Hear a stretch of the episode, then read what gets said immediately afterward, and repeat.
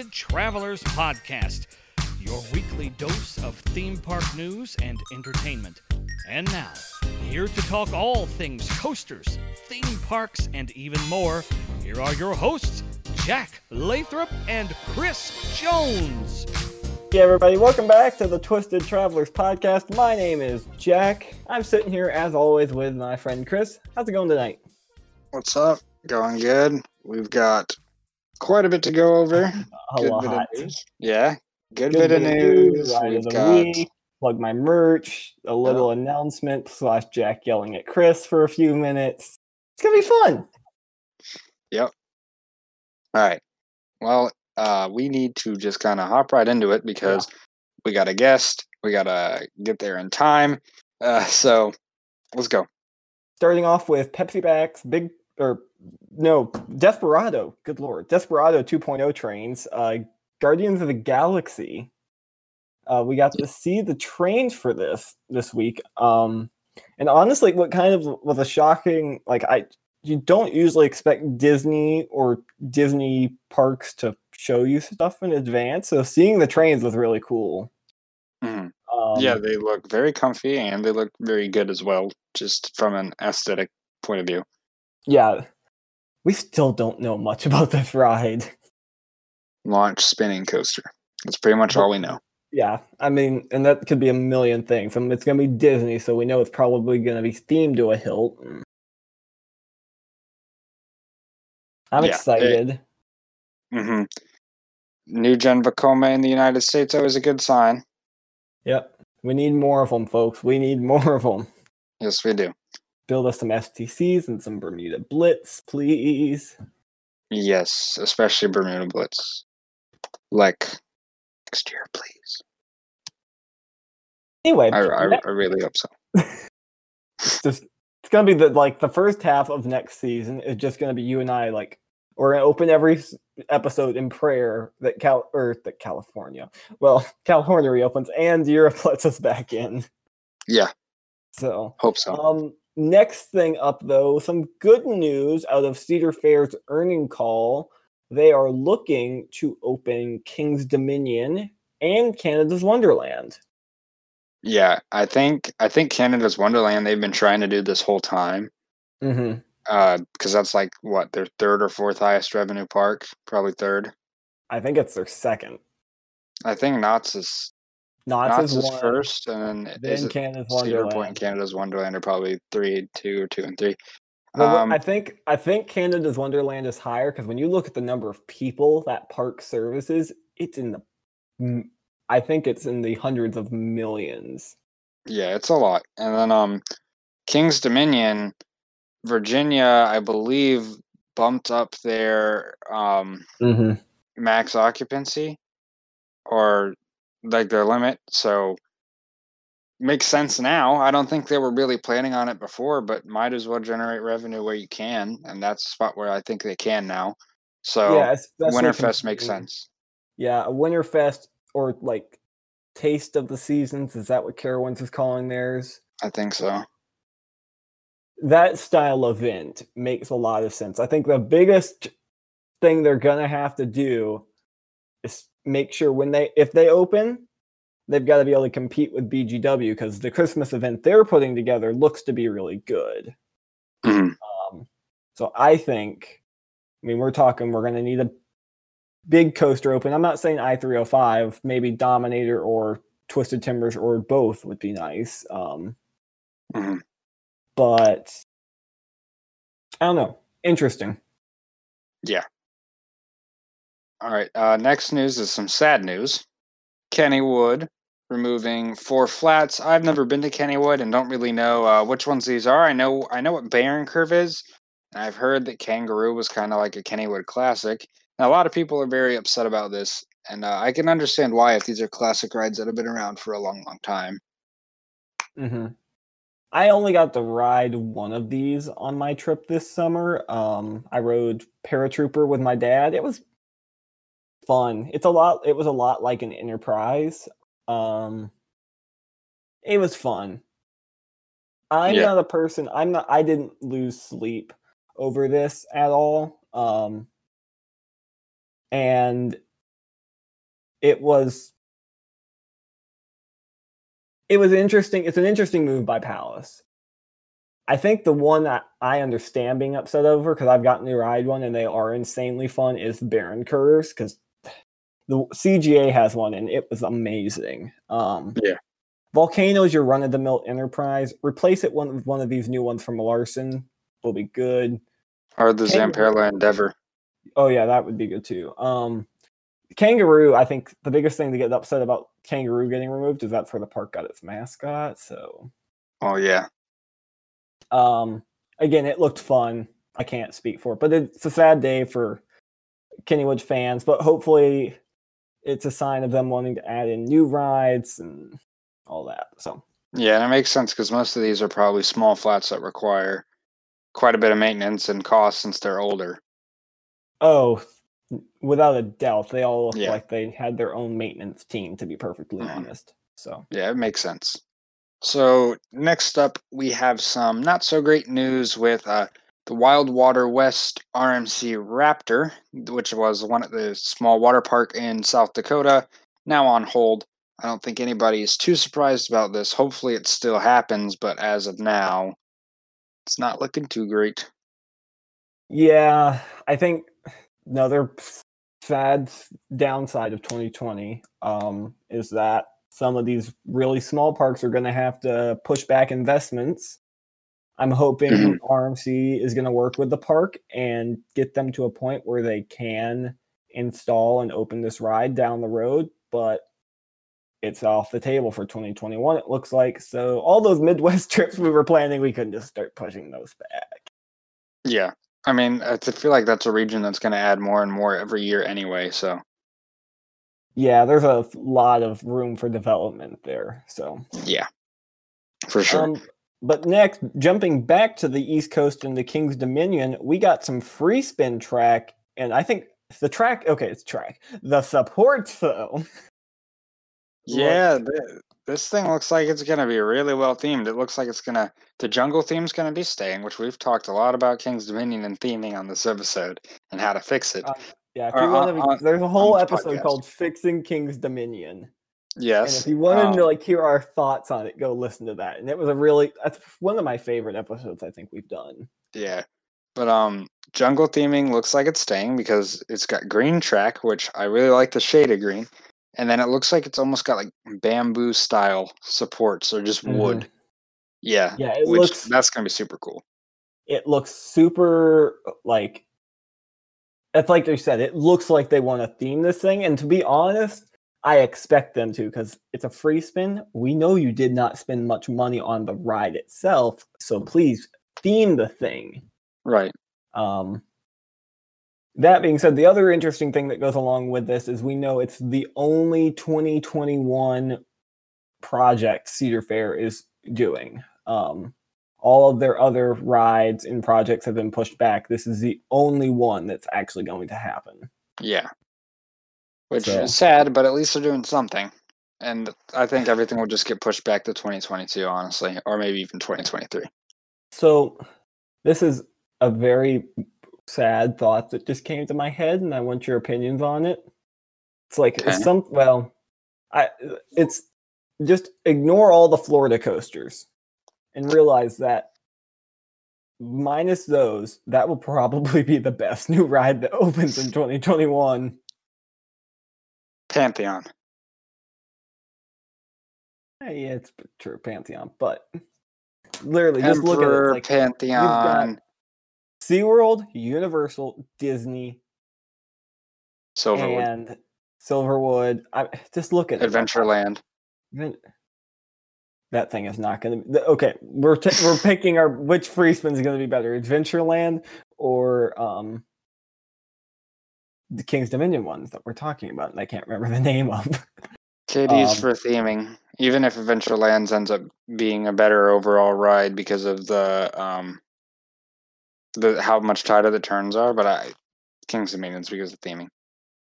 Yeah, I agree. Um, it's still when you just look at the number of 2021 coasters, it's kind of scary. More will like come. compar- I'm sure more will come, but it's inter. I think it's also interesting how many Florida's building it. Like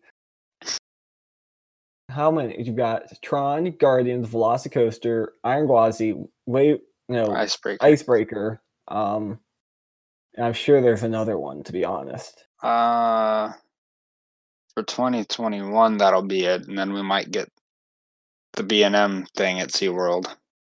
Yeah, that's still nuts. Like coaster Mhm. heaven down there next year. But moving moving on. This one uh interesting. It's always weird to see rides do like weird like stop in weird places. Dragster on its top hat, rides valing. You've ridden this coaster. Yeah. I don't understand how this thing got stuck where it did. I, I don't know either. It must have been really, really strong wind, but we're talking about Wave Breaker at SeaWorld San Antonio, which, you know, I mean, it slows up, but not to the point where you're hanging there whenever it was riding normally. Back in last, about a year ago, today actually, around that, or a little bit less than a year. But um, it slows up, but it doesn't fully stop. So there must have been some really strong wind, or the launch messed up, or something. Because that was just yeah, it- unusual. it just got perfectly stuck up there and i find it really interesting because they didn't partial evac on top of that like big that main hill like with fire trucks and pulled people off why didn't they just mm. push it back down the thing onto the brakes No idea. like I mean, it would have been cool to be on it, but I mean, yeah i don't know this is just one of those weird things that's happened that's like interesting yeah. So, uh, but next up, our last bit of news for this week. I had the pleasure again of informing the world about the stuff happening with Lightning Rod. Um, I just I'm making that my mission this off season. Yeah. Um, so yeah, Lightning Rod is active construction. There was there were multiple cranes on site uh, throughout this past week, and they have taken down probably close to a hundred and something trees in the close proximity to the coaster. Um, if you ask my opinion, that is for maneuvering cranes. If you ask other people's opinions, that is for an extended layout. We really still don't have an accurate description of what's happening. that made me.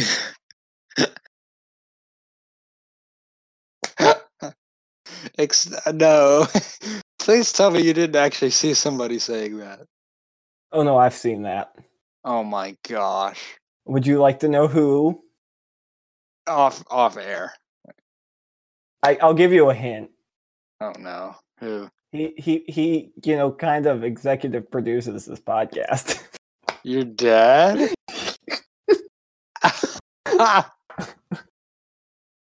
Why does he think that? I, I'm, I want to hear his reasoning now. And you can ask him later. Okay, but no, but anyway, so yeah, lightning rod action construction. Um, expect me to do updates throughout the off season. So yeah, follow me on social media and listen to the podcast, and you'll figure out what's happening. So All right. Well, now that was it for news. So we've got ride of the week, and this is our last option for ride of the week. So I don't have to get the wheel up. That is Jackrabbit at Kennywood. I haven't ridden it. Ride- Jack has. Go on. ride that forcefully tries to remove your soul via airtime. Um, we talked about this when we had John Mike on a couple weeks ago. We're going to talk about it again. I will never like doubt an airline seatbelt again, Mhm. ever.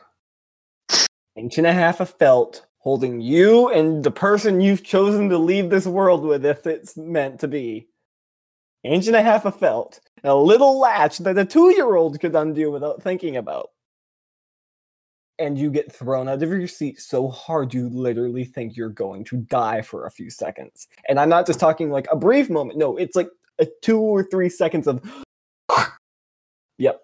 Oh, Pennsylvania. So this whole ride is per like if you the most of the ride is boring. Like you come out of the station, you make a turn, you go down a little dip, and then to another turn, and then another little dip, and up a lift hill. And then you're going as you crest that lift hill, you're turning and you start down that first drop. And everyone says the double down is insane. So you expect like it's a double down. So you expect both drops to be nuts. That first one barely does anything. And then you hit that second drop. And your life will change and flash and blink and it's over. hmm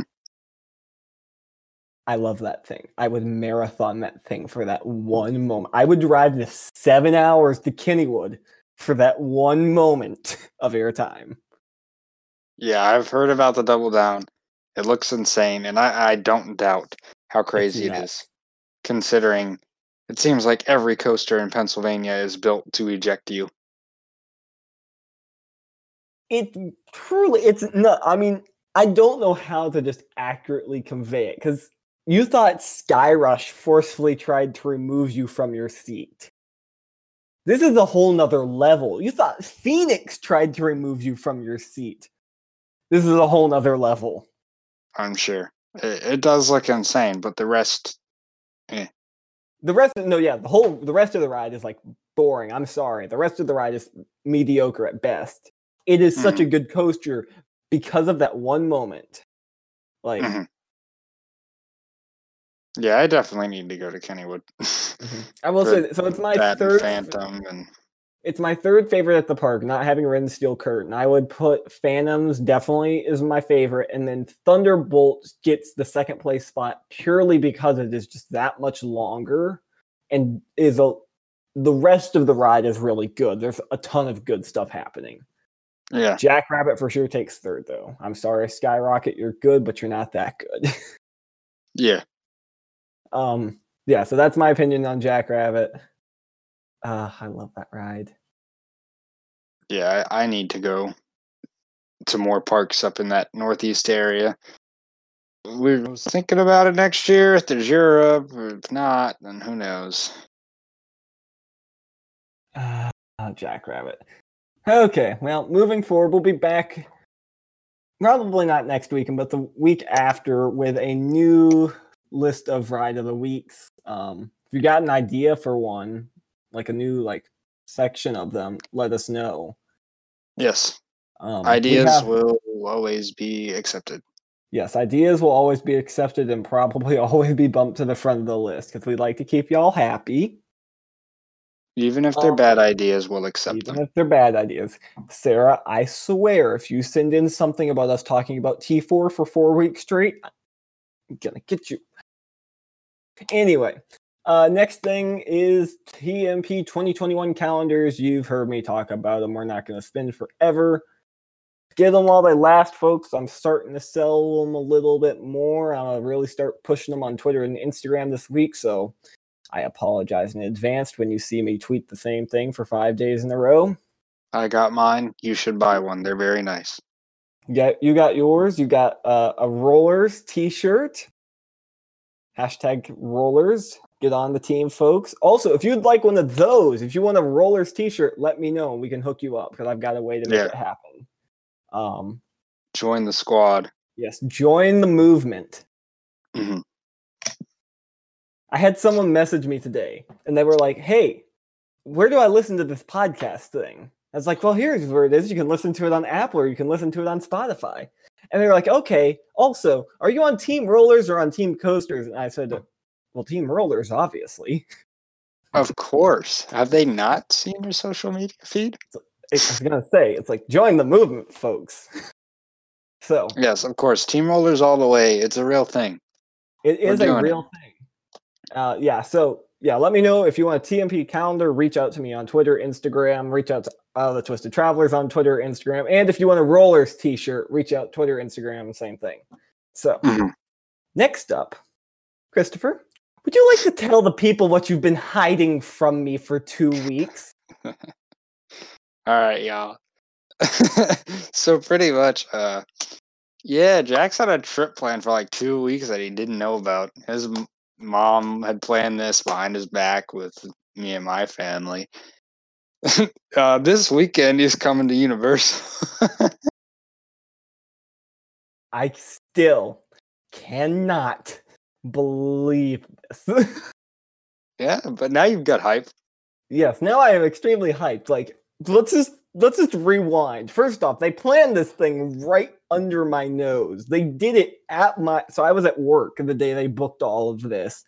And my dad was sitting in the car doing on the phone with Chris's family while I was pushing carts actively around the car. Uh, that's amazing. we kept such a good secret. It was it was supposed to be held on to for later too, but yeah. So in like out. in an ideal world, like we've recorded this podcast, and I still would have had no idea. yeah. But he does. I do. It's it's a thing as I I, I learned about. Um, I'm really excited. Yeah. So the whole premise of it is it's my birthday is coming up this weekend, so that's the whole reason we're doing this trip. Um, they just weren't going to tell me about it until the night before. Yep. And apparently, Chris has been laughing at me behind my back for like two weeks about this. it's like too. almost every day he's texted me talking about what he's gonna do for either his birthday or Thanksgiving break, and every time it was like something different that he thought he was gonna do, but it always kept changing. Yeah, he was so lost and had no idea. I was just laughing the whole time. It was really good entertainment for like two weeks. Not gonna lie. Y'all played me so hard. Yes, we did. But now you get to come ride Hagrid and Mummy and Hulk and Gringotts and all those. Yep. You can't be mad. Yeah. So next week, uh, I think we're probably just going to end up dropping format because we're doing two days park hopping at Universal. Um. Also, that's why I've been pushing on social media so hard to either get me or Sarah to a thousand followers by this coming weekend. There's a slap bet to be paid, folks. I'm gonna be there if if something happens. I'm pretty sure she's just gonna slap me to begin with, even if she doesn't get to a thousand followers. I mean, we pretty much know you're gonna lose. So Hey, I have been well. making steady ground. have you? I have been making up some some ground. I'm at 866.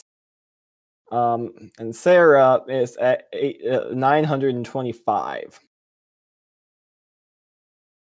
Also, I think we should get her to make us two of these so we can wear them to the parks. No. Uh, y- It'd be I know you said it might be too hot to wear them, but you got to bring it just in case. Oh, I'm so actually my plan is to fly down in it on Friday night. Um, so if you just want to wear yours on Friday afternoon, Yeah, and the thing, like, if we end up meeting up with Sarah at any point, then I think we may have to wear it, so, Yep, and she I- can wear hers. gotta get the we gotta get all three of us. So you two have to stand next to me because your alls are gray and mine is orange. So Yes. so okay, so that is uh next week Universal's tr- uh Studios trip. It's gonna be a ton of fun. Uh, Chris has apparently been hyped about it for like three weeks. I've been hyped about it since like mid of last week when I pestered it out of my family. Um, All right. now moving into our second half of the show, we've got Matt from Print My Ride. How are you doing tonight?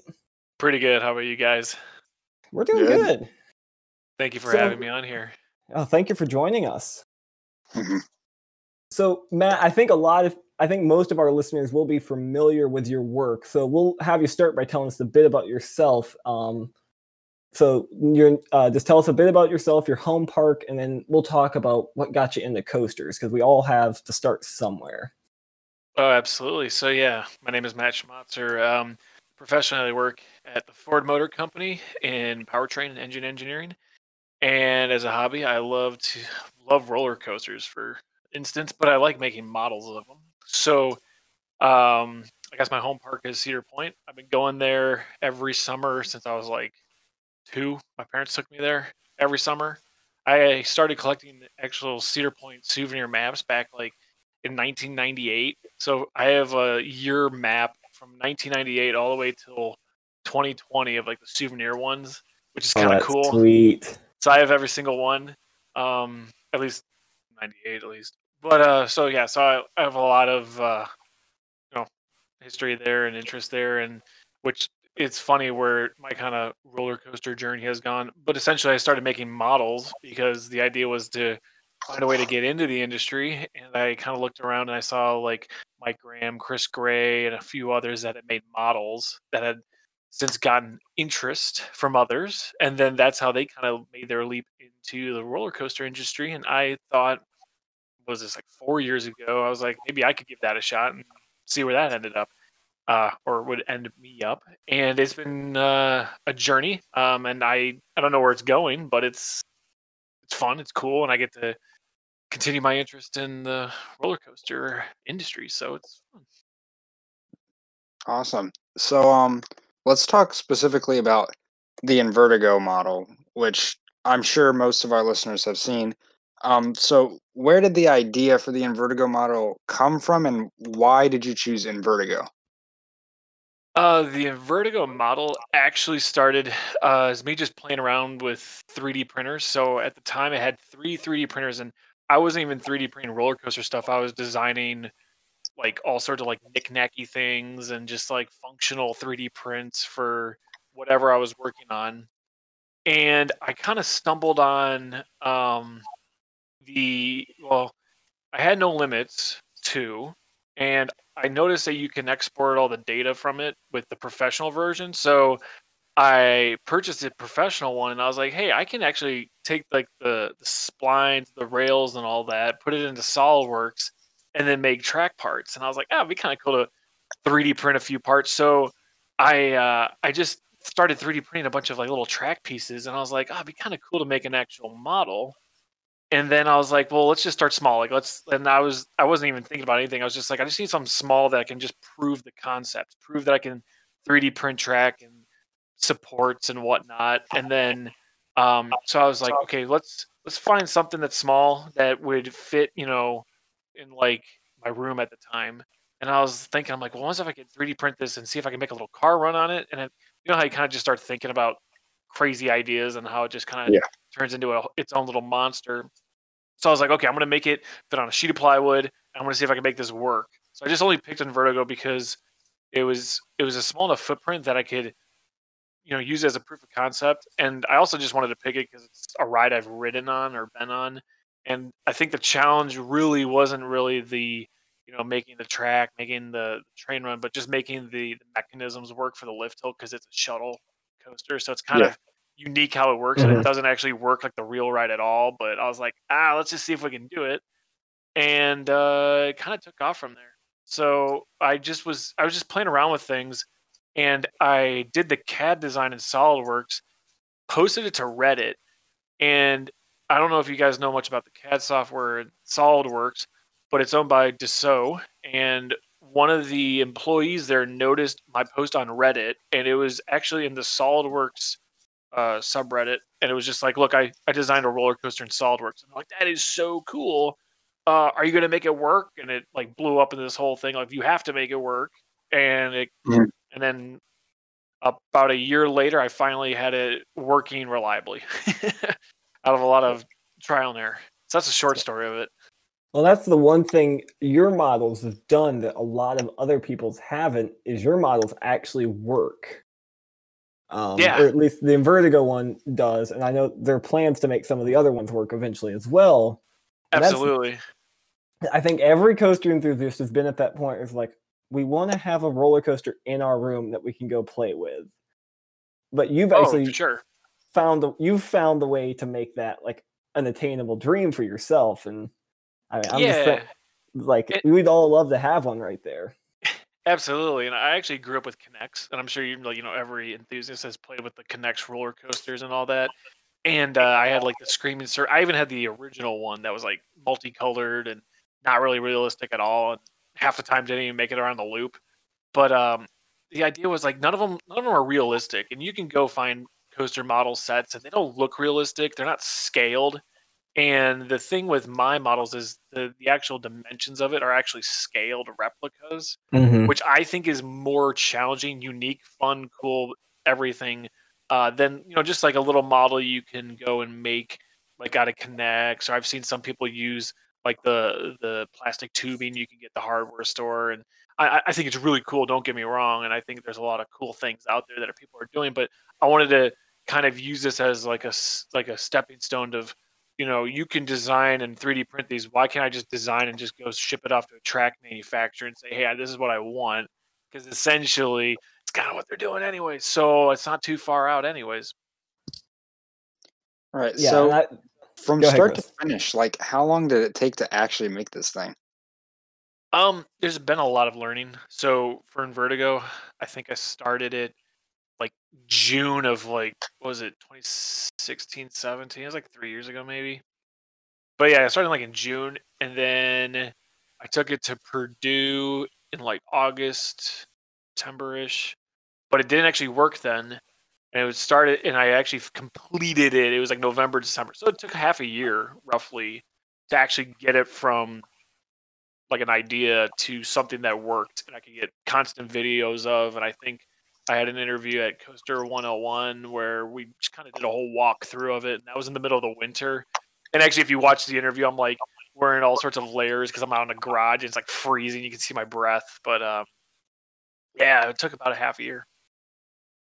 actually that coaster 101 interview was what actually originally turned me on to the project and i remember my dad and I like were like look at this this is awesome well, thank you. Yeah, no, it was it was a lot of fun. They they were kind of following me, and there's been a lot of like it was it was kind of like just me posting on my Instagram like all the trials and errors and what didn't work, what does work, and then I was also posting on Reddit, and there was a lot of people that seem to know a lot about model making that, um, or you know, as I said, they seem to know, but do they really? I don't know. A lot of armchair ideas were coming out, but I was taking everything and applying what worked and what didn't work.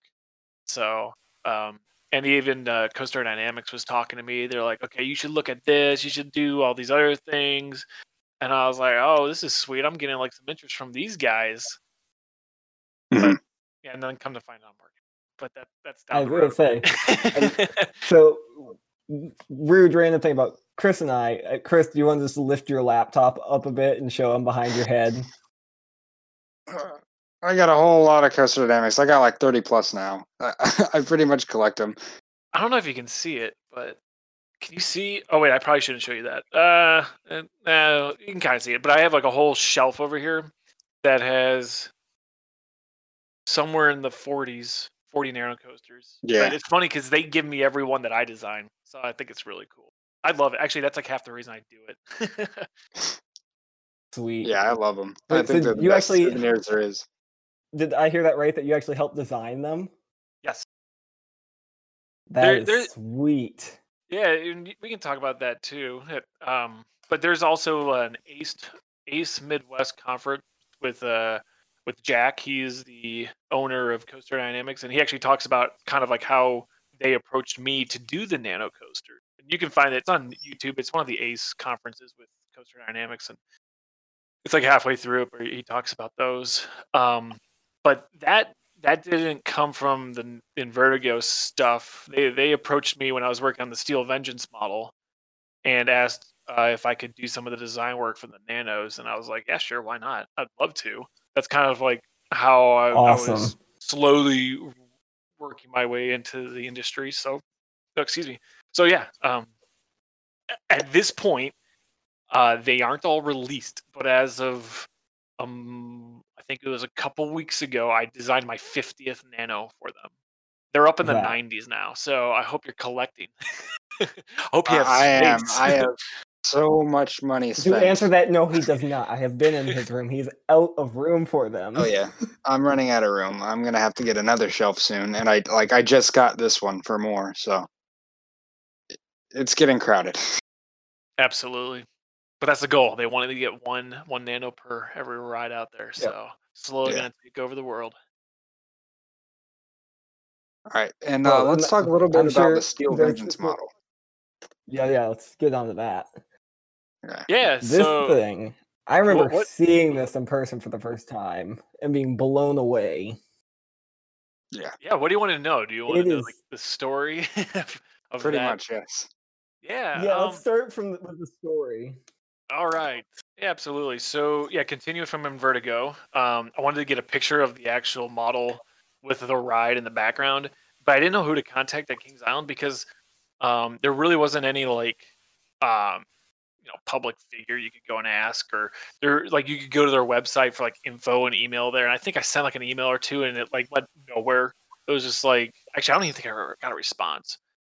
So I was just like, well, what the heck? I don't even know who to talk to. And then you know, you're asking about home parks, but I'm like thinking about Cedar Point. I'm like, yeah, it's all Cedar Fair. Maybe someone there can hook me up. And who is the most, you know, outspoken communication director guy ever? It's Tony Clark. So I sent him a message and I was like, hey, can you give me a contact at Kings Island? I want to get a picture of this ride uh, with my model. Um, and just can you forward it on or just shoot me shoot me somewhere? Like, and actually, I think it was just an email because you can look up his email pretty easy. And he goes, "Yep, okay, forwarded. Um, we want one. Uh, can you make us a model?" and I was like, "Uh." and when he said that, they had just announced Steel Vengeance, and I was like, "Oh no, he's gonna want me to do that one." But I didn't say anything. I was like, "Oh yeah, of course. Which which ride?" And I was like, "Oh, he's gonna be that one." And he's like, "Yeah, do you want to do Steel Vengeance?" And I was like, "Yeah." And at the time, I had no idea what I was even going to do, how I was going to do it, or how big, small. Like I didn't know anything. I was just like, I, I need to do this. Mhm. Uh, sign me up. And then, um, and then we were off and rolling. Um, there was it, there's a lot of like fun little stories, and like I've only had like the the best time doing this whole project, and and it's been it's been like an ongoing relationship. So I've just been so happy to work with these guys. Um, like there was lots of talk of like the size and what it would do, would it work, would it be a static model? There's so many questions going around, and and I, I I was like, I have to make this thing work. I want to do it. I want to make it look good. I want people to like look at it and be like, holy crap, this is amazing. Um, and it was funny because we were talking about the size of this thing, and and I knew this was going to be a challenge, and this is going to be really hard, and I really haven't proved you know the concept of making working 3D printed models that well. I have I, I have a record of like you know one that works at this rate, and what I did learn from that, and every model I do make, I learned something new of how I want to go make the next one. What I learned from that one is the bigger the scale, the easier it is to you know work through problems, especially with 3D Mhm. printed parts. The bigger it is, it's easier just to get your fingers in there to see what's going on. Um, you're dealing with friction. You want to have just bigger bigger parts to work with. So I think the original proposal, I, I wanted the thing like, like the footprint of it was like I don't remember. It was it was ridiculous. It was like 40 feet long and like 25 feet wide and like 12 feet tall. And they were like, okay, Matt, where we're gonna put that thing.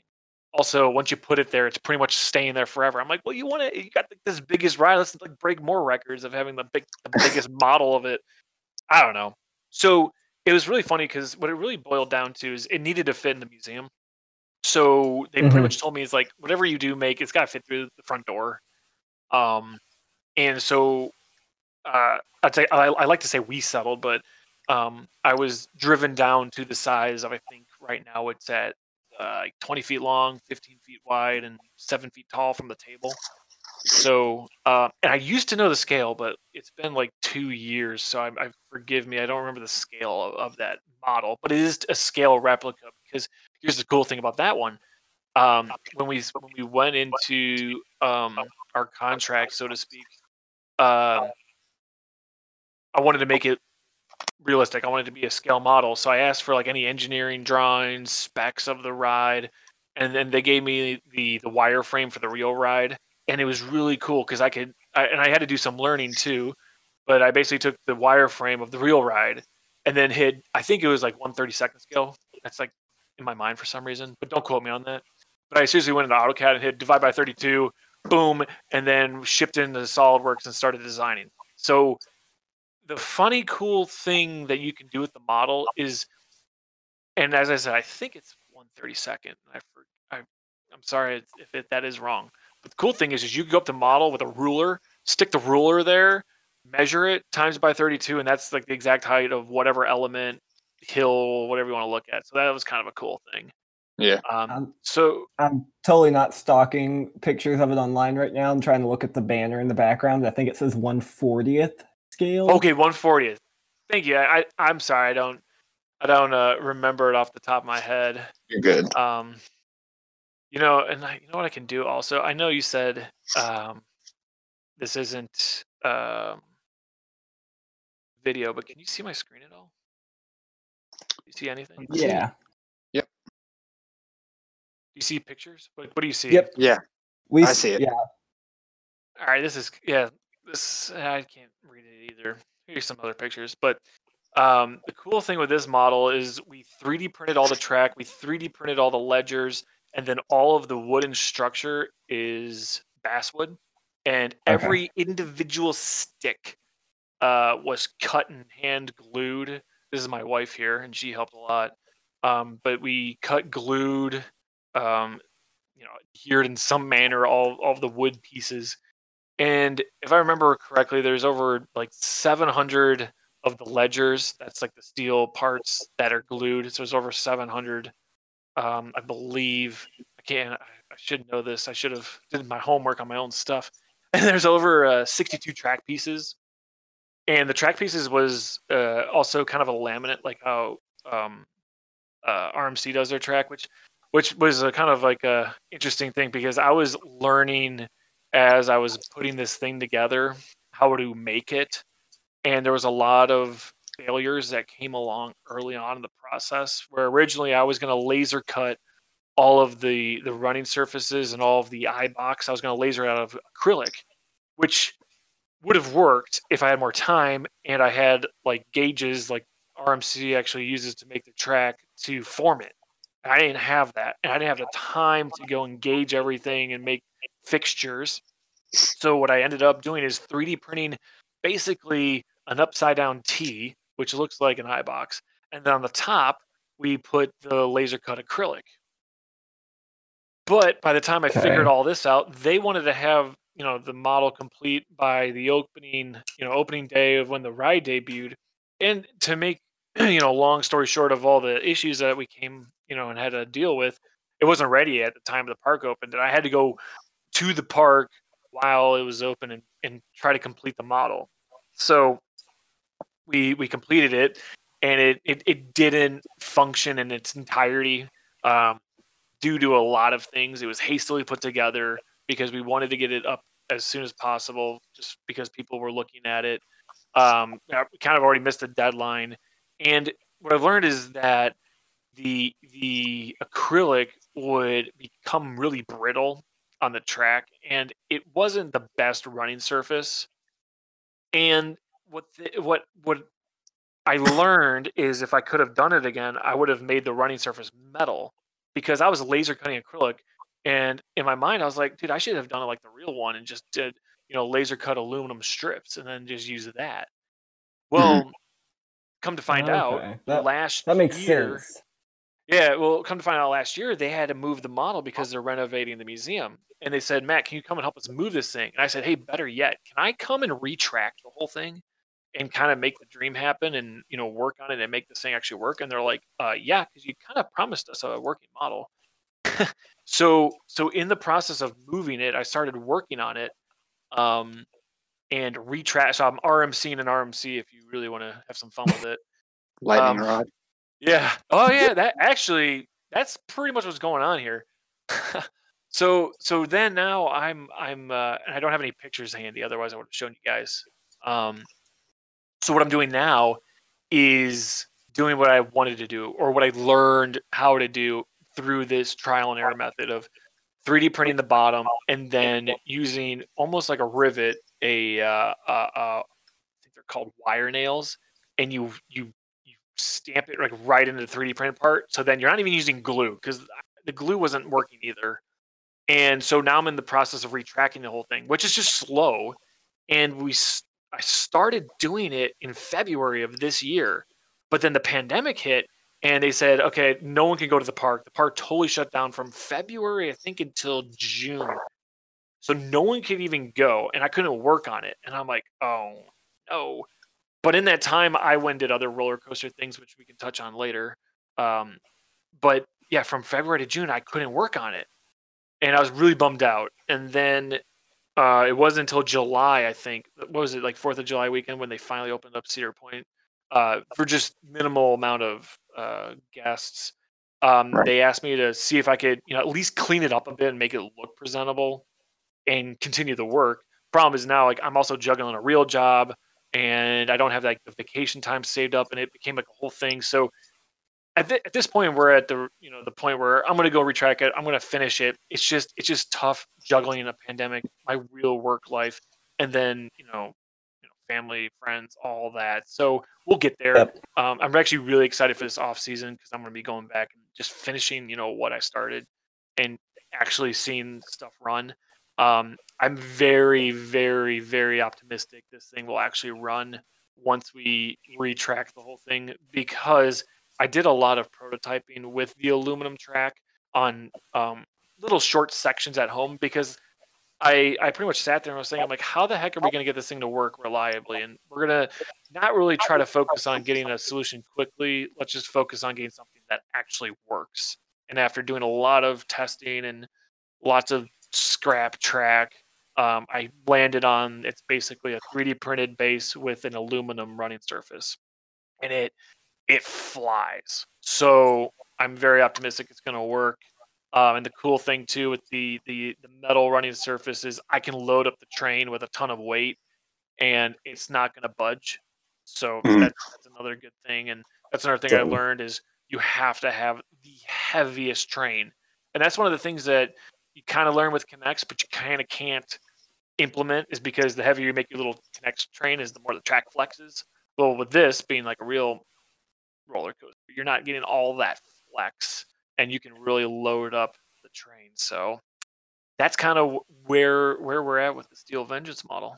So it's it's still a work in progress. Um, it's it's an experiment, I like to say, and it's really cool that that people can come and see how it's progressed. And I think the people that really follow it appreciate the fact that it's it, is an experiment. It's a it's a prototype of its own, and I think it gets a lot of respect for the size of how big it is and how much work went into making this thing um, actually happen. So um, it's it's cool to follow along. And what I hope to do, and um, I'm planning to do, is once it is done, I've captured hours of video footage from you know the very beginning up until now, and I hope to kind of put a little YouTube series of the uh, the trials and errors and how you finally get to the finish line. So That that would be awesome.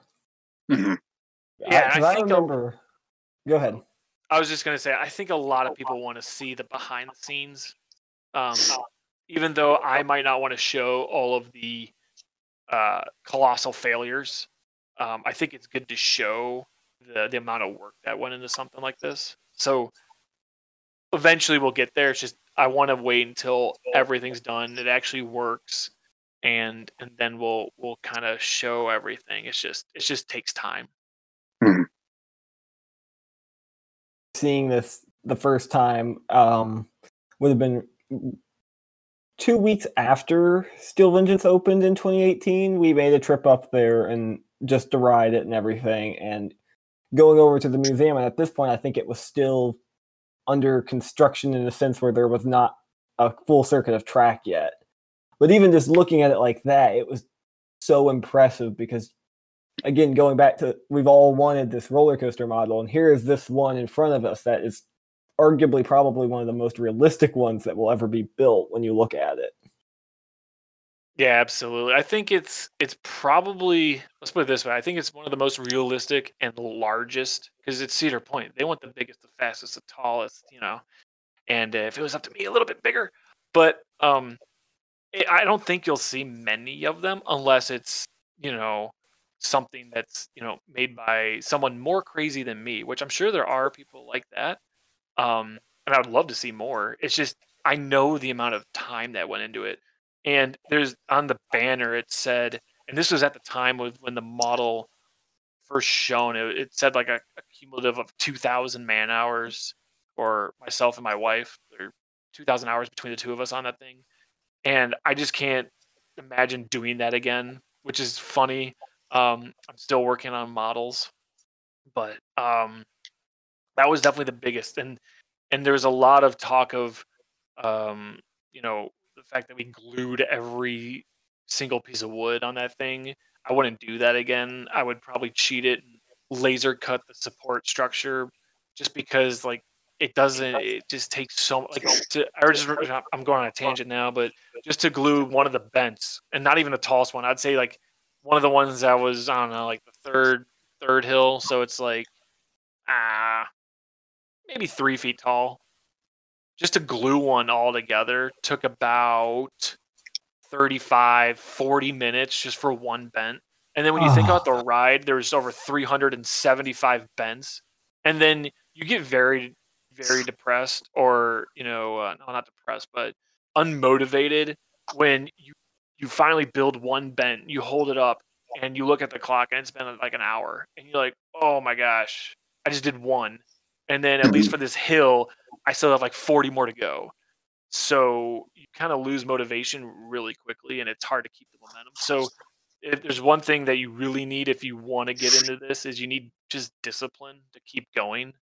Um, you don't need motivation, or I know I said that, but you, you and I take back what I said, I guess. But you don't really need it. You just need discipline to just keep keep moving, keep gluing or whatever. And that's why I think you won't see many models like that because, or, or at least people complete them because really hard. And I think the only reason I did complete is because I, I, I don't know, I got that self created, you know, like I, you know, this is like my home park. Like I can't let these guys down. Like this is this is the real deal, and you know, you only get one shot, so don't mess it up. Yeah. hmm Right. And then comes And all. I the other remember winners. talking to um.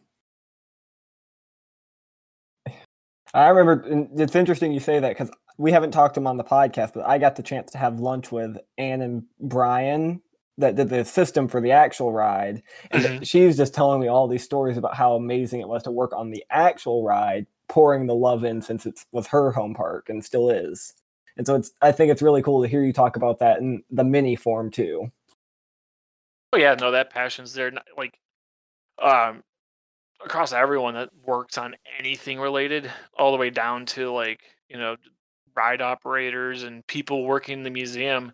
Um, if you go to the museum, there's there's uh, one of the Cedar Point staff. His name's Ken. He's always working, and he he was there every day that I was there, and he was just watching and asking questions and really into it. And everyone that also worked, you know, like the the museum shift inside there was was always kind of rooting me on, and you know, it's kind of like it's also a fun project because everyone wants you to succeed, and everyone wants to you know celebrate you know how cool that ride is. So there's a lot of that, and you can feed off that energy, and it, it's it's a lot of fun.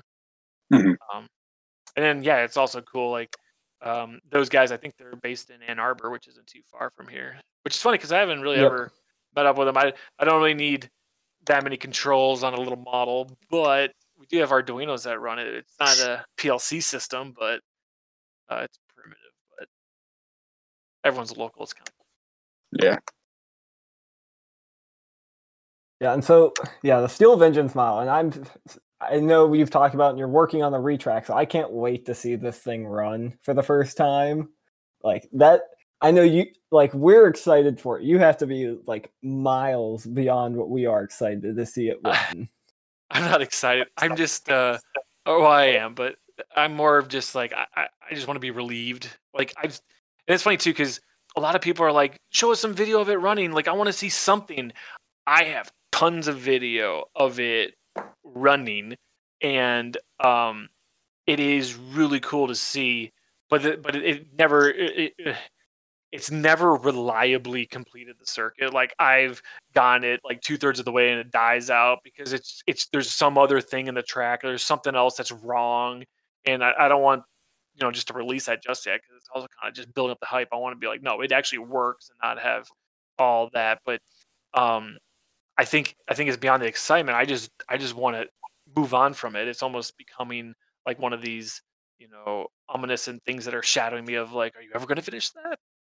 um, how are you gonna how are you gonna deal with all these problems? And that's the other thing too is like there's been so many things that I've never even thought of being an issue that have become an issue.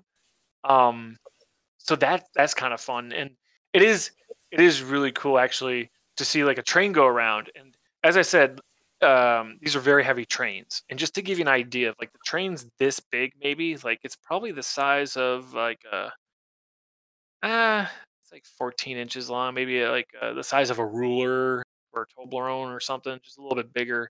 And the thing weighs like 10 pounds. And you wouldn't imagine it. Like if you actually held it, you're like, whoa, this thing's really heavy because you have to maintain momentum. Well, if something happens where you know you lose an axle or something, or you know the little train kind of flies away, there's a lot of damage that comes with that, and it's kind of cool to see everything just blow up. But it's not cool for people to see that because then they'll get really worried. Um, but I'm also dealing with plastic, the real ride steel, so no need to worry there. Uh, but it is it is Mhm. really cool just to see the colossal uh, failures there. Um, and then what I've learned from it is yeah, you probably can't have a plastic axle. We gotta put some sort of fastener in there, or you know, like you just learn a lot of things that and and, and deal with it, and that's that's Mhm. kind of what it be, you know means to be an engineer too. You're problem solving. All right. And then another thing, another project that you have worked on is larger scale train models with Raptor and Orion. So, as far as like difficulty goes, how difficult were these compared to like Steel Vengeance and Invertigo to make? Uh, these these uh here. Let me see if I can get that little picture up. And I'm sorry for people just listening. Green.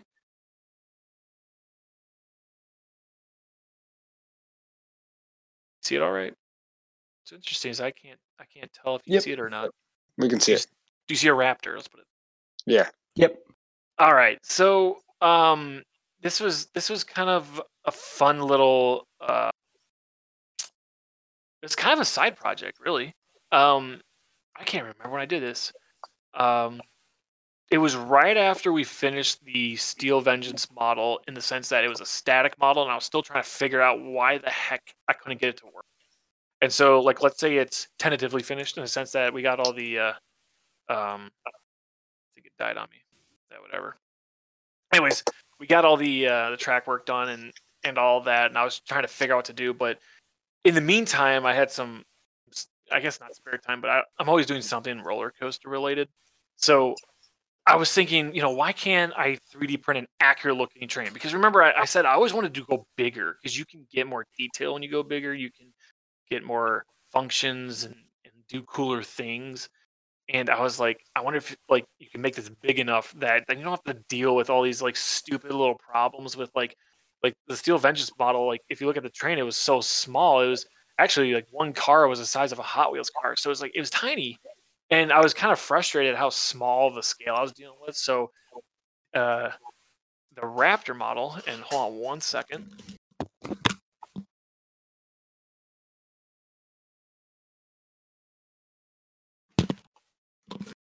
got some more show and tell for you. Here, here is the front two cars, and you can see they are quite massive. And Yeah. That is The so i- much bigger than I thought it was. oh, it's it is huge. And like the little restraints open up and everything. The wheel bogies actually articulate; they move. You can actually take the wheel covers off. I think I have. Oh no, I have the bolt. Well, whatever. You, you can at least still see the wheel covers on, but you can take the wheel covers off just like the real ride. It articulates and everything, and I have a full train. All all the the remaining trailing cars are down in my basement.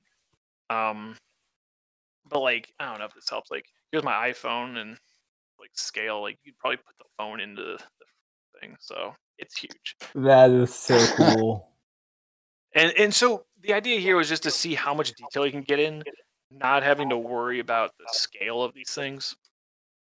And um, and it's all 3D printable, uh, 3D printable, so it's all plastic. And the the cool thing about this, I guess, was it just proved that you can get as detailed as like the real ride, um, and and 3D print it. And then and then the next question is, well, does it run on track? And I did I think I not really gonna get pictures. I can kind of see here. I did 3D print track. That was huge. Um, and it was awesome, and it blew everyone's mind that I showed it to.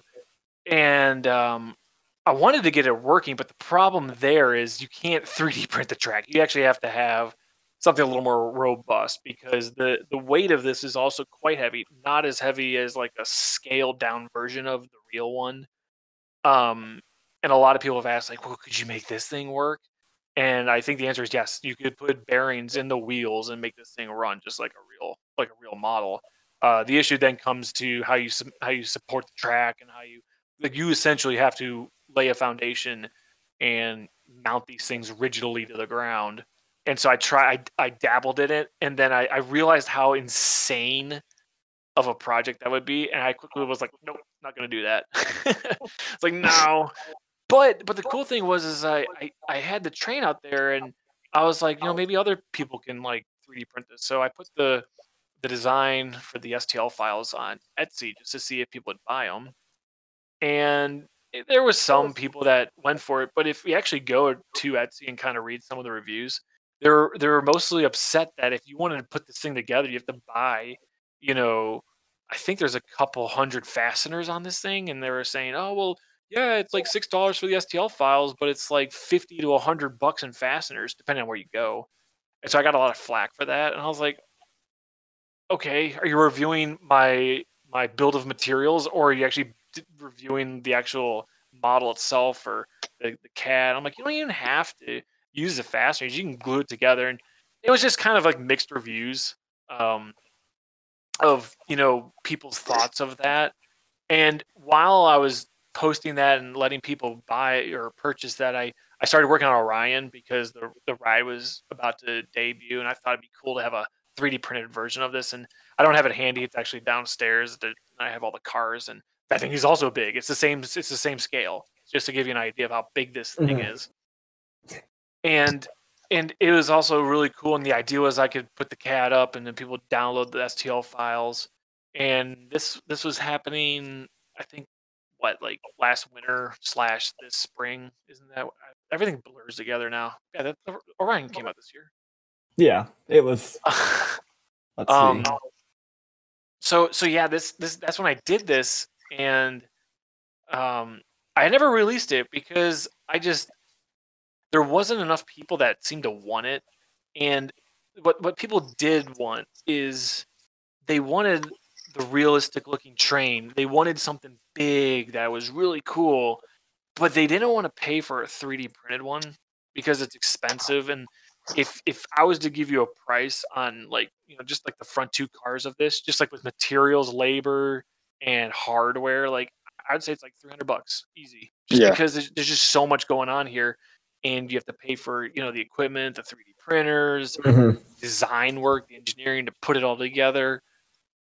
And people are like, "Oh, that's way too much. Like, I, I can't afford that, and you're you're you're gouging people." And I was like, "Okay."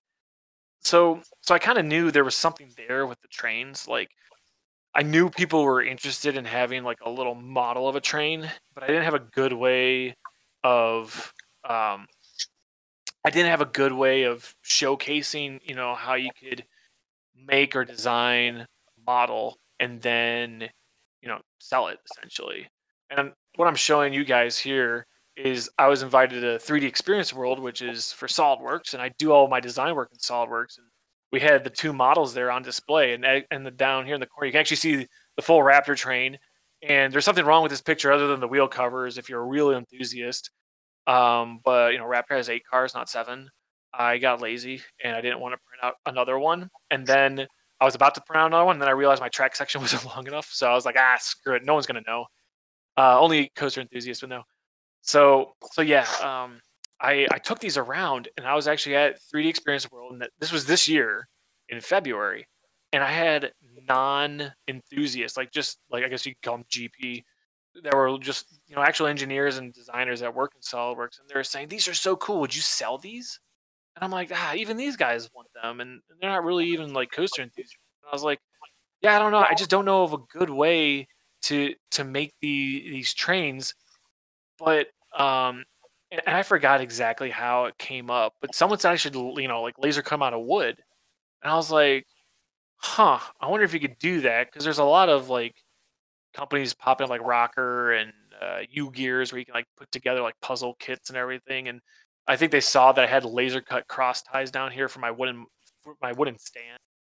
So someone mentioned it, and I was like, hmm, I wonder if I could do that. So I went back up to the hotel room and I started designing a mini Orion or Hypertrain uh, using like laser cut wood, and it kind of took off. And now we have coaster cutouts, which is essentially laser cut plywood models that you put together, and it forms a roller coaster car. So it that's and that's why these these serve their purpose in being cool and showing what you could do with 3D printing and you know it's just some you know roller coaster passion of how cool you can do this stuff. But it, this is really what led me to the coaster cutouts because I had all this feedback of how people wanted these, but I didn't have a good way to make them or sell them. Or and if, if there's no money involved, it's, it's kind of dead end. Like they're cool, don't get me wrong, but they serve no purpose other than being a cool display model. Mhm. Um, so, and actually, I, in this slideshow, I even have it. Like the number one comment from 3D Experience World was like, "Would you ever have a roller coaster train product for sale?" And I was like, "Well, I don't know." But I had a lot of experience with laser cutters, but I didn't have my own. I'm just going to kind of go through this little presentation here for you. So I went and I bought think one. it dropped off of our um. Oh no, that's okay. You can kind of under. er, Let's see. Uh, it doesn't matter because we have to talk to all the people out there that can't see this. So let's talk. Let's just talk about it. But yeah, with the, the coaster cutouts, I had it laser experience, but I didn't have my own. So I went and bought a broken laser that was missing a bunch of things, and I essentially bought all the parts to fix it up. I had to buy a new CO2 tube. I had to buy all sorts of things for it. I had to rewire it. Uh, this is just, for those that can't see. This is just a picture of me basically hugging my new laser. And then I went to town just kind of designing all sorts of trial and errors of you know how the heck am I gonna design and build these things. I think this is even a little video here, kind of showing me designing the Steel Vengeance train that just was debuted I think a week ago at Cedar Point. That you can buy buy those from their gift shop. So I came up with this idea to have laser cut trains, and at the same time, I'm also working with probably one of the only and best uh, roller coaster model company uh, in the world, which is Coaster Dynamics. And I said, "Hey guys, dude, can you help me distribute, manufacture these things?" And they're like, "Oh yeah." So I already had the relationship there because I was working on the nano coasters with them, and then now I pretty much came up with my own product line, and from there, um, I could then basically slingshot myself past all of the you know marketing aspect of you come up with this idea but then you have to get people on board.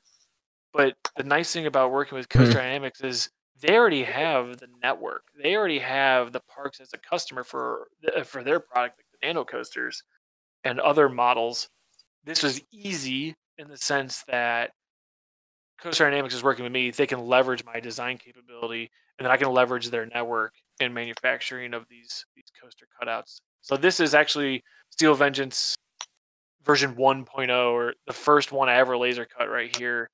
And this is what I sent to them, and and they were like, "Oh, we're onto something. We got to make this work." So that and that's kind of the the birth of how coaster cutouts happened. It was me trying to figure out like the problem was trying to have a, a souvenir train that people could go and purchase. And you kind of got a cool thing out of this because you kind of get a puzzle to put together. And and half the fun is just building it. And say you could build your own little train. And then these kind of um, complement nanos in a great way where you can build the track, build the layout, then you can go and build the train, and you have that building experience for both the track and the train. So I thought that was really cool, and it's a great way for these to complement um, new rides, old rides, rides that don't exist. Um, so yeah, it's it's uh, it's been a lot of work, and as you saw, the concept came out in like when I was at SolidWorks World in February, and then as I said, I wasn't able to work on the model at Cedar Point because of the pandemic because they shut down the park. So what am I what am I doing? Well, I was I was focused on this stuff and trying to make this you know happen. And it's funny now that this has happened and I'm, I'm selling these at Cedar Point, and then at the same time, like, "Hey, you're gonna come back and finish that model?" it's like, "Oh, I'm working with a different department at Cedar Point now. Uh, give me give me some time here." And and 2020 has been a weird year. Like parts parks have had, you know, much reduced attendance, so I wasn't really dying just to get back and finish the model for no one to see. So Mhm. I'm going to take advantage of this off season so that next year, hopefully, things are a little more back to normal, and then it'd be worthwhile and just kind of manage my time um, accordingly. So Once so over the kind of the middle of quarantine, kind of tail ending, you were doing a lot of these through your Etsy shop. Um, yes, you did, I think you had the B and M Hyper slash Giga four seat train. You did uh, PTC train, wing coaster trains, which were my favorites. Um, that one is actually my favorite too, and that, there's a whole story behind that one. Um, and uh, it, I never, I never released it because I just finished that one. It is my favorite out of all of them. Uh, maybe not anymore, but at the time it was my favorite. And you, um, you tease us. Oh yeah, I have to because it's true. There's so much better stuff coming. Um, but at the time it was the best one. But the but the thing was is by the time I designed that one, I think I I think I had like six or seven designed, and only I was only selling three of them because I was also a one one person operation where I actually had to draft my wife into helping me ship these because so many people wanted these. I spent most of my time out on the laser cutting these for everyone and not designing them. And I was also selling them on Etsy just because I wanted to learn what people wanted, what people were dealing with when they put these together, and I kind of wanted to have that knowledge when I went to go work with Coaster Dynamics, so I knew exactly what the customer wanted and saw. And when I actually worked with the uh, Coaster Dynamics guys, their their only constraint was you have to take out the glue. You have to make it make these assemblable without glue, or make glue an option where like you know they snap together, but you could glue it if you want to, just to get that extra rigidity. So then we had to come up with the tab, uh, the tabbed parts. So now you can buy the same models that you get on the Etsy, but the cool thing now is they actually have branding from the parks, and you don't need glue to assemble them, and they come with a cool little s- display stand, um, which I don't have any handy right now. Um, no, I, I'm sorry. But essentially, yeah, they come with a display stand form, and then um, uh, you can get a whole train, which is a whole nother story. Um, so I'm just trying to think. I'm trying to get all my thoughts straight. So yeah, Etsy, that's where we're at. Um, so I did that. I just wanted to experiment, and it was great. Um, I had yeah, PTC Hyper, uh, Megalite, um, Flying Corkscrew, but I never released the Corkscrew, and I never released the Winged one. And then there was one other one I can't remember, and it's not on my shelf, so I don't know. Um, I never released, and the the reason being is because I was either cutting all these for people that had purchased the ones I did release, or it- it's a combination of that, or I was just negotiating with Coaster Dynamics on how we could work together. And as I said, there's only one of me and so much else else going on. And once we determined we had something, everything just took off. So right now, there's four you can purchase. There's the Hershey Park Candemonium, uh, Cedar Point, Millennium Force, Cedar Point, Steel Vengeance, Cedar Point, Millennium Force, Steel Vengeance, full trains with track display stands, which are so freaking awesome. And, And then there's- Oh yeah, yeah, they're like this big. It's it's massive. I, when the, my favorite picture out of all of them was the one of the Steel Vengeance train sitting in front of the sign, and that was the moment I was like, "Oh my gosh, this thing is massive!" They, they are. Uh, so the train is funny because I only laser cut one and I built it, and it's actually um, Cedar Points. They own it now. It's like on display for them, and that's actually what they use to take the picture. So I, I cut one, and it was like it was terrible. It was like handing your baby to them. You're like, okay, here it is, and you're like, oh my gosh, it's so cool. Um, and they actually wanted. That was their idea. Cedar Point said, "Can we get full trains?" And at the time, I had only done like lead cars and maybe one trailing car. I think for for like the the Megalite or the the Millennium Force looking one, I had a trailing car, and I was I was dabbling into making expansions where you could get trailing cars to make a train, but I didn't think there'd be interest in it because what, what you're get like when you bought these like off my Etsy store, you're you're you're basically paying for the engineering, the design work, and then labor because it takes a lot of time to cut these, which I don't think a lot of people understand or or even know. Right. So so I was worried that you know people would want these extra long trains, but then you, you know you're you're cutting these things and it takes, takes a long time. At least for me as one person. Um, now we're working on mass production of these things, and it, and I never thought there'd be that much of a demand. But Cedar Point said, nope, we have to have them, and I think they're doing really well. I I don't I don't get like you know volume that they've sold, and but what I do know is they wanted to do a limited edition of the trains. I think there's 300 to 350. Can't remember. And it's not that I don't care. I can't remember. It's just there's way too much going on. I just can't remember. Mm-hmm. um, but they're they're doing really well. And then once once that's done, then we can just focus on the cars. So if you if you really want to go and get one, you probably should. I think they're really cool, but I don't think a lot of people are going to be doing those. And then the last one that just came out is at Kings Island. They have the Beast, which is a PTC six seater, which is also funny because when I released the PTC car for my Etsy store, everyone was like, "Where's the six seater? I want a six seater." And it was funny because I had designed it, but I was just like, "Oh, you gotta wait because stuff's happening." Um, and and and you'll be happy. Trust me. It's just just wait. So so yeah, that was kind of like the secret There is I was working to get, you know, Beast. There's there's a lot of them. You like just think of any six seater PTC, which is more the classic and more common um, PTC style train. Like if you think about that and just be like, probably in the works. Well, that's actually my favorite type of roller coaster train, just period. So That's awesome. Well, then you'll be happy. It's it's here and it's there's many more coming. I swear, and so- you and the other guys at Coaster Dynamics are going to make me go broke. Uh, yeah. like- I'm probably going to buy these right after we stop recording. You really The sold only- me. the I mean, only it's thing holding me back from getting a full Steel Vengeance train is just I don't know where I would put it. it's it's um it's quite long. It is. I mean, it can fit anywhere in your house. I think well, it's like three and a half feet, maybe four feet once you assemble the whole thing. But I think the really exciting thing about the trains is the, the adventure of putting it together. I remember I had to put the sample for Cedar Point together in like one night. I'm like, I'm scrambling. I think there's actually an Instagram post with like all of the Millennium Force train, Millennium Force train sitting on a table, and there's just millions of pieces, and I'm just like, oh my gosh, I gotta go assemble all this. Um, so it, it, it it's it is it's just it's fun. I would say you'd have fun, but yeah, where is it gonna go? That is a big question. And then you can you can get mad at me for it's like, well, why is the scale so big? Well, it's because like the idea was to buy just one little lead car, not not a whole train. Uh, Right. But you know, Cedar Point, they want to they want to do everything bigger, better, awesomer, and they do. Um, so that's how that came out. Um, well, yeah, I think there's- when my oh, go ahead. Sorry.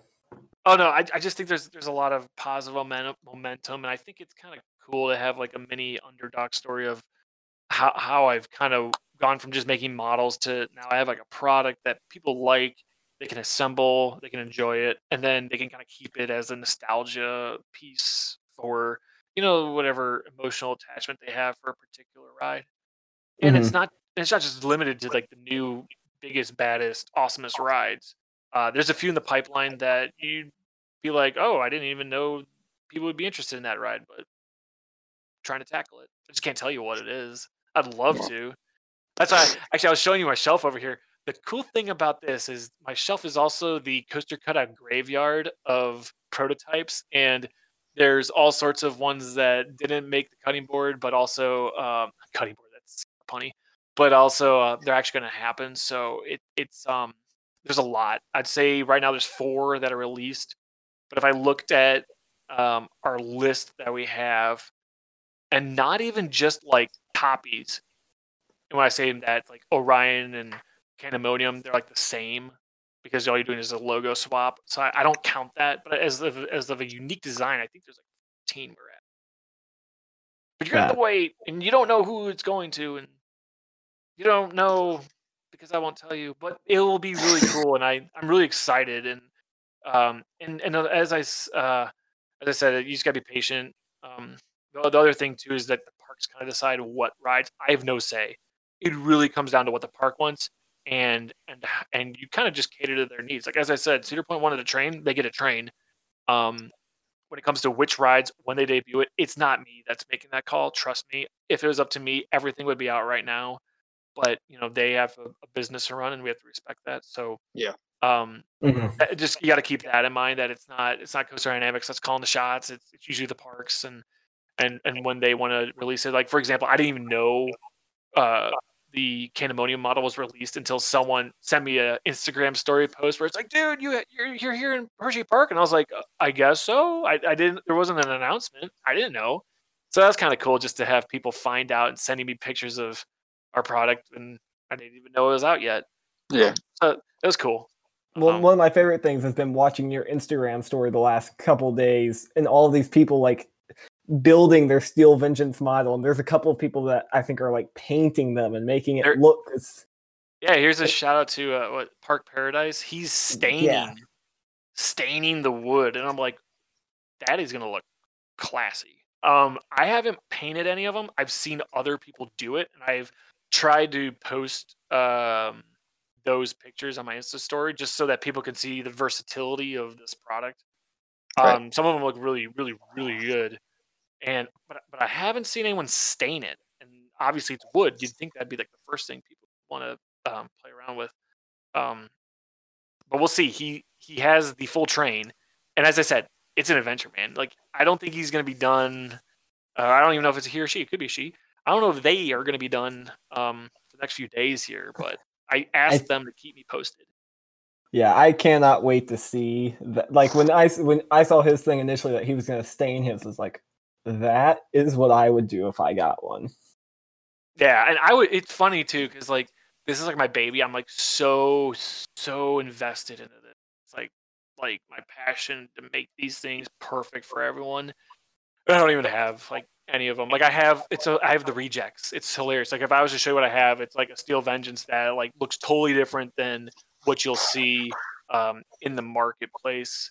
Um, I do have the like the actual final kits, but um, I'm using those because I want to make YouTube videos of a tutorial just in case people have issues putting them together. I've seen so many like nano coasters with like the brown um, acrylic cover on them where it's like I know it's in Oh, the the instructions, but people just seem to mm-hmm. miss it. So I want to make a little YouTube tutorial just to show exactly how these go together and every step. But it's also more time and time I'm doing that is time away from designing the next ones or the newest ones. And as I said, there's going to be some really cool ones coming out soon. And and right now, just because of the way you know ride branding, copyright is, you know, we have to sell these through the parks. So um, it's really great that the parks actually have online web stores that you can go and buy these.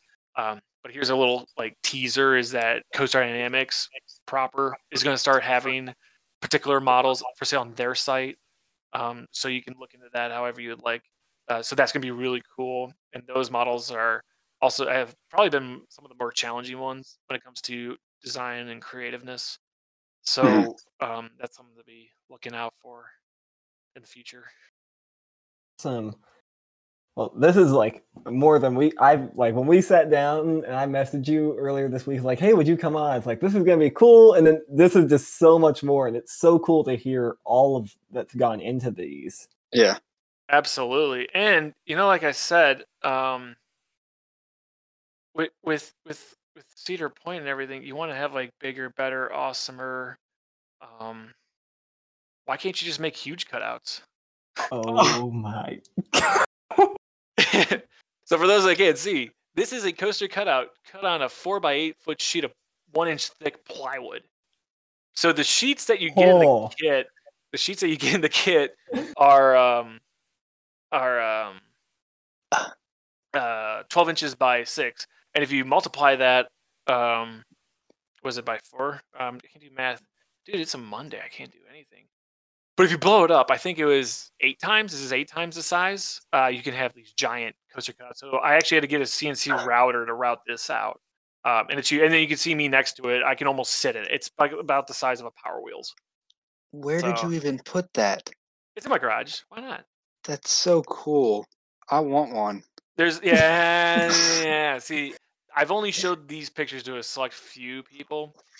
Um, the funny story here is I showed Cedar Point, and they're like, "Oh, can you sell these?" And I was like, "No, no, no, no. This is like for like a marketing thing, like to to, to you know advertise coaster cutouts." And they're like, "Well, we can't show this. Can't show this." And I was like, "Why? It's awesome." Like, well, people will want to buy it, and we won't offer it. And I was like, "Oh, okay." So that's why you really haven't seen this. Like you Oh just mentioned, you, you would want it. Like everyone wants it, and it was funny because there was they were actually kind of serious. Like, how much would it cost to build these? And I was like, Ugh. well, in material and labor here, you're looking at five hundred bucks at least because plywood plywood's kind of gone up recently, and and I had to sand everything, glue everything, put it all together. It's awesome, but it's also just one of those like way too big, way too. It's heavy. It's just a bunch of wood. But I thought you guys would enjoy seeing. Um, Oh yeah, that's fantastic. that's be- awesome. I'll be posting some pictures soon on this. As I said, I've just been busy and I don't know when the proper time would be to kind of show something like this, but it shows that it's just cool and fun to, to have something that, you know, even though it's small, you can just blow up and have a have a crazy time with. So Right.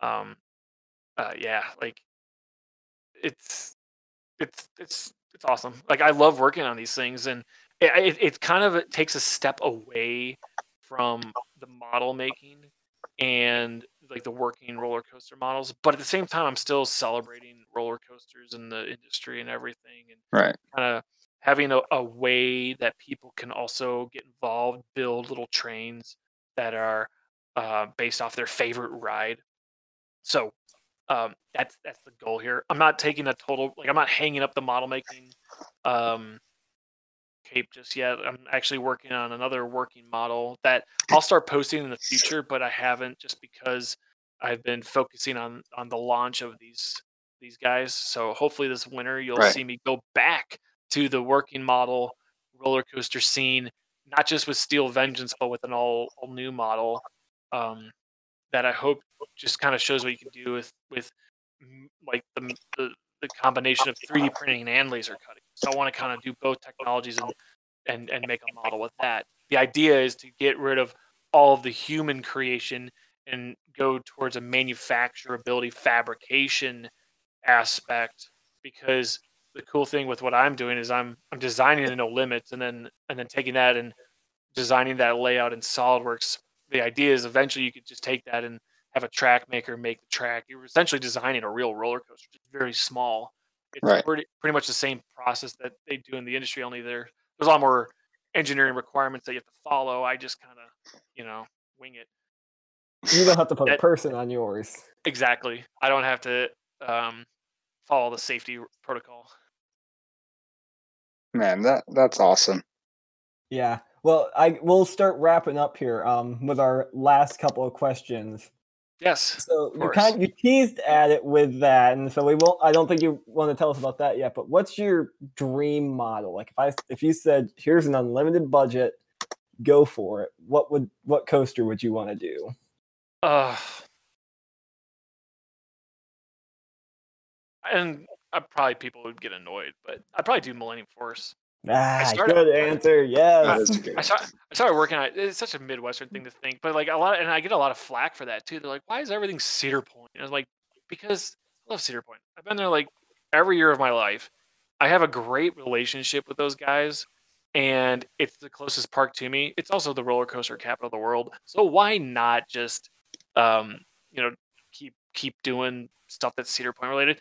A lot of people um, i think would appreciate the fact that you're going to have an emotional connection with some ride that you've been on or some park that you've been to or some moment at a park and you're going to want to feed on that so i'm just doing the same thing i i like cedar point and i really enjoy going there and i i just you know it, it means something to me to go and work on something like that so uh, Millennium Force is like my all-time favorite ride. I don't care. You can call it Millennium Forceless or whatever. I still think it's Millennium awesome. We both love it.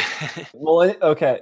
Millennium Force is my favorite ride at Cedar Point. It will probably always be my favorite ride at Point. So Yeah, exactly. And I've- like Steel Vengeance like blew me away, and I was like, this ride's like bonkers and awesome. But it's like it's just the nostalgia of like like but Millennium Force was like that ride that like really just like made me go holy. Yeah, and like if you were to build a Millennium Force model, that's the thing about it with all the nostalgia is it was so important to the industry and just like it's got that classic feel almost that even if you're not the biggest fan of the ride, you would appreciate a model like that. I think anybody would. Absolutely. And, if I did do it, and you said like it was like the dream one where it's like you got the budget, you got whatever, it's gonna be huge. Like it'd probably take up like a whole backyard. Like I just want to make. Yeah. And as I said, I've learned that it, you got to get you got to make the scale large enough to make it Mhm. work and be awesome and all that. Um, someday we'll do it, maybe. if I have time. If I have time, that's a big thing. If I have time and room, or if someone has a spot they want it, Mhm. which I think I've already filled up. Steel, or I've already filled up Cedar Point with Steel Vengeance. So I don't think they're gonna want it. They'll be like, "Oh, this guy again." Like, where are we supposed to put it?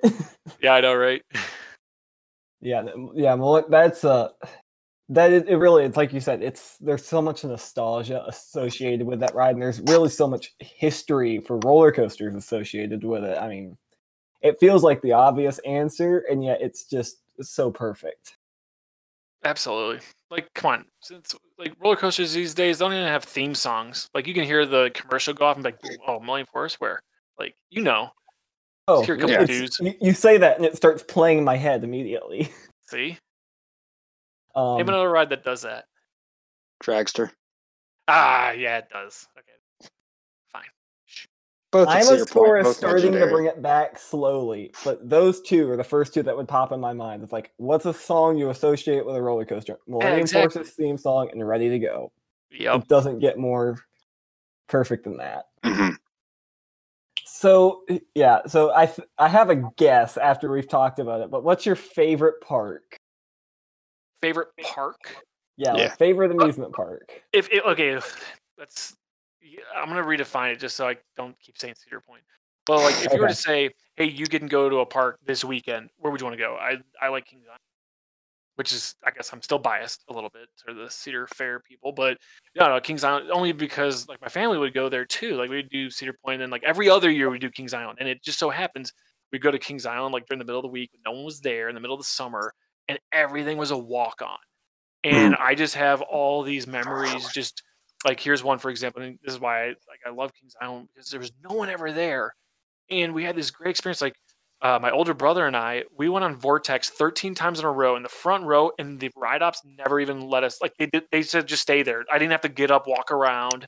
They just lift up the restraints, put it back down, and we're off. And we did it 13 times, and that's probably why I'm messed up because my head bonked around a little too much. I, But- I can second that. So a couple of years ago, back in California, the ride ops on X2 let me do it for. They let me sit in the front row for about two hours. I never left my seat. I wouldn't either. That's Yeah, so, so- it's- Yeah, no, I'm right there with you. So, and that's why I would choose it, just because like I just had these cool, cool opportunities. If if you and if you want to like redirect your question is if I wanted to do like go to a park that I've never been to, I think in Energylandia would be really cool to go and check out. oh yeah, We are Uh, uh, both hoping for next summer. There you go. I Yeah. was supposed to go this year, and we were going to go in end of August around the. It was actually going to be like the weekend of HoliWood Night. So while everyone was riding Voyage, we were going to be riding Zadra, and it just didn't happen. They just never let us, or if they still haven't, we can't fly to Europe yet. But that Yeah. that park. That's something I never thought we would see. When I got into coasters back in 2015, you just never expect this park in the middle of a cornfield in Poland to say, we're building 20 roller coasters in like 10 years. Yeah, they're going ham. It's awesome. It's cool. It's ridiculous. They're gonna be absolutely massive. Uh, oh, for sure. I- It's ridiculous at the rate they're going. Yeah, the, the I have a couple of friends that have been there and they say it's not only like the coasters are amazing and there's just so many of them, but the park itself does not disappoint on like an atmosphere and theming level. Well, that's good. Yeah. So, and then I again coming back again, these are like those that question and this one are kind of our staples. We ask everyone we have on, but favorite coaster and Yeah, I kind of already said Millennium Force. Oh yeah, Millennium Forest. Yeah, yeah, yeah, So there you go, Millennium Force, man. That is a favorite coaster, and I'd totally make a model of it. So, Yeah. and uh, yeah, I- just nostalgia. I can't blame you. I don't.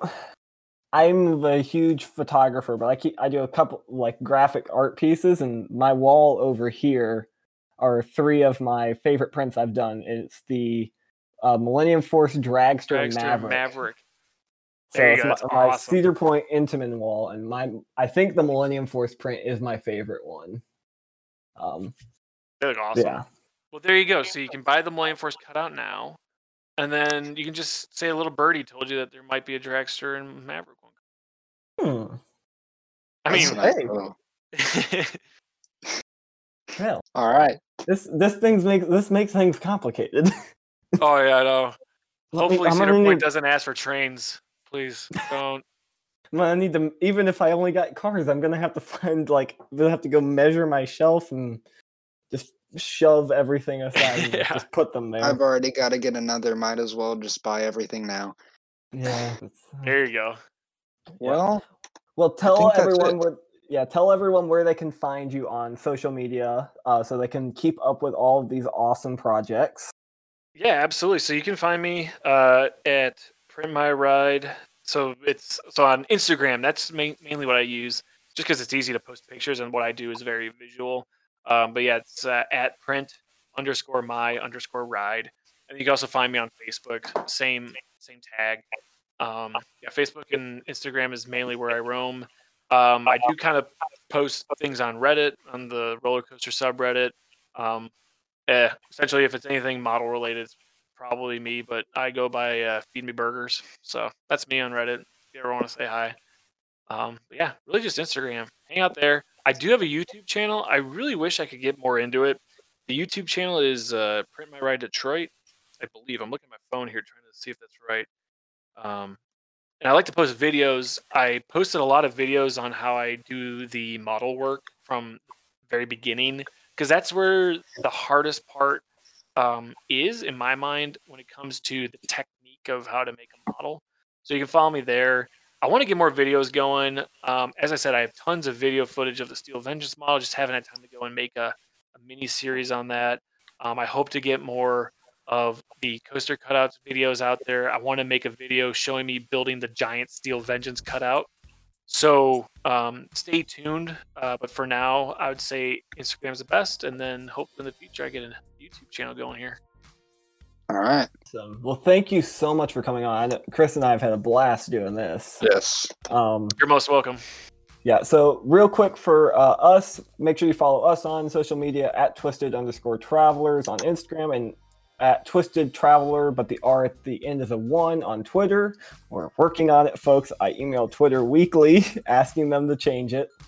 Um, and yeah, stay tuned for that. Lots of fun stuff coming up this next week with our trip to Universal. So with that, we will see you all next week. And Chris, I will see you on Friday. Yep. Thanks for listening to the Twisted Travelers Podcast.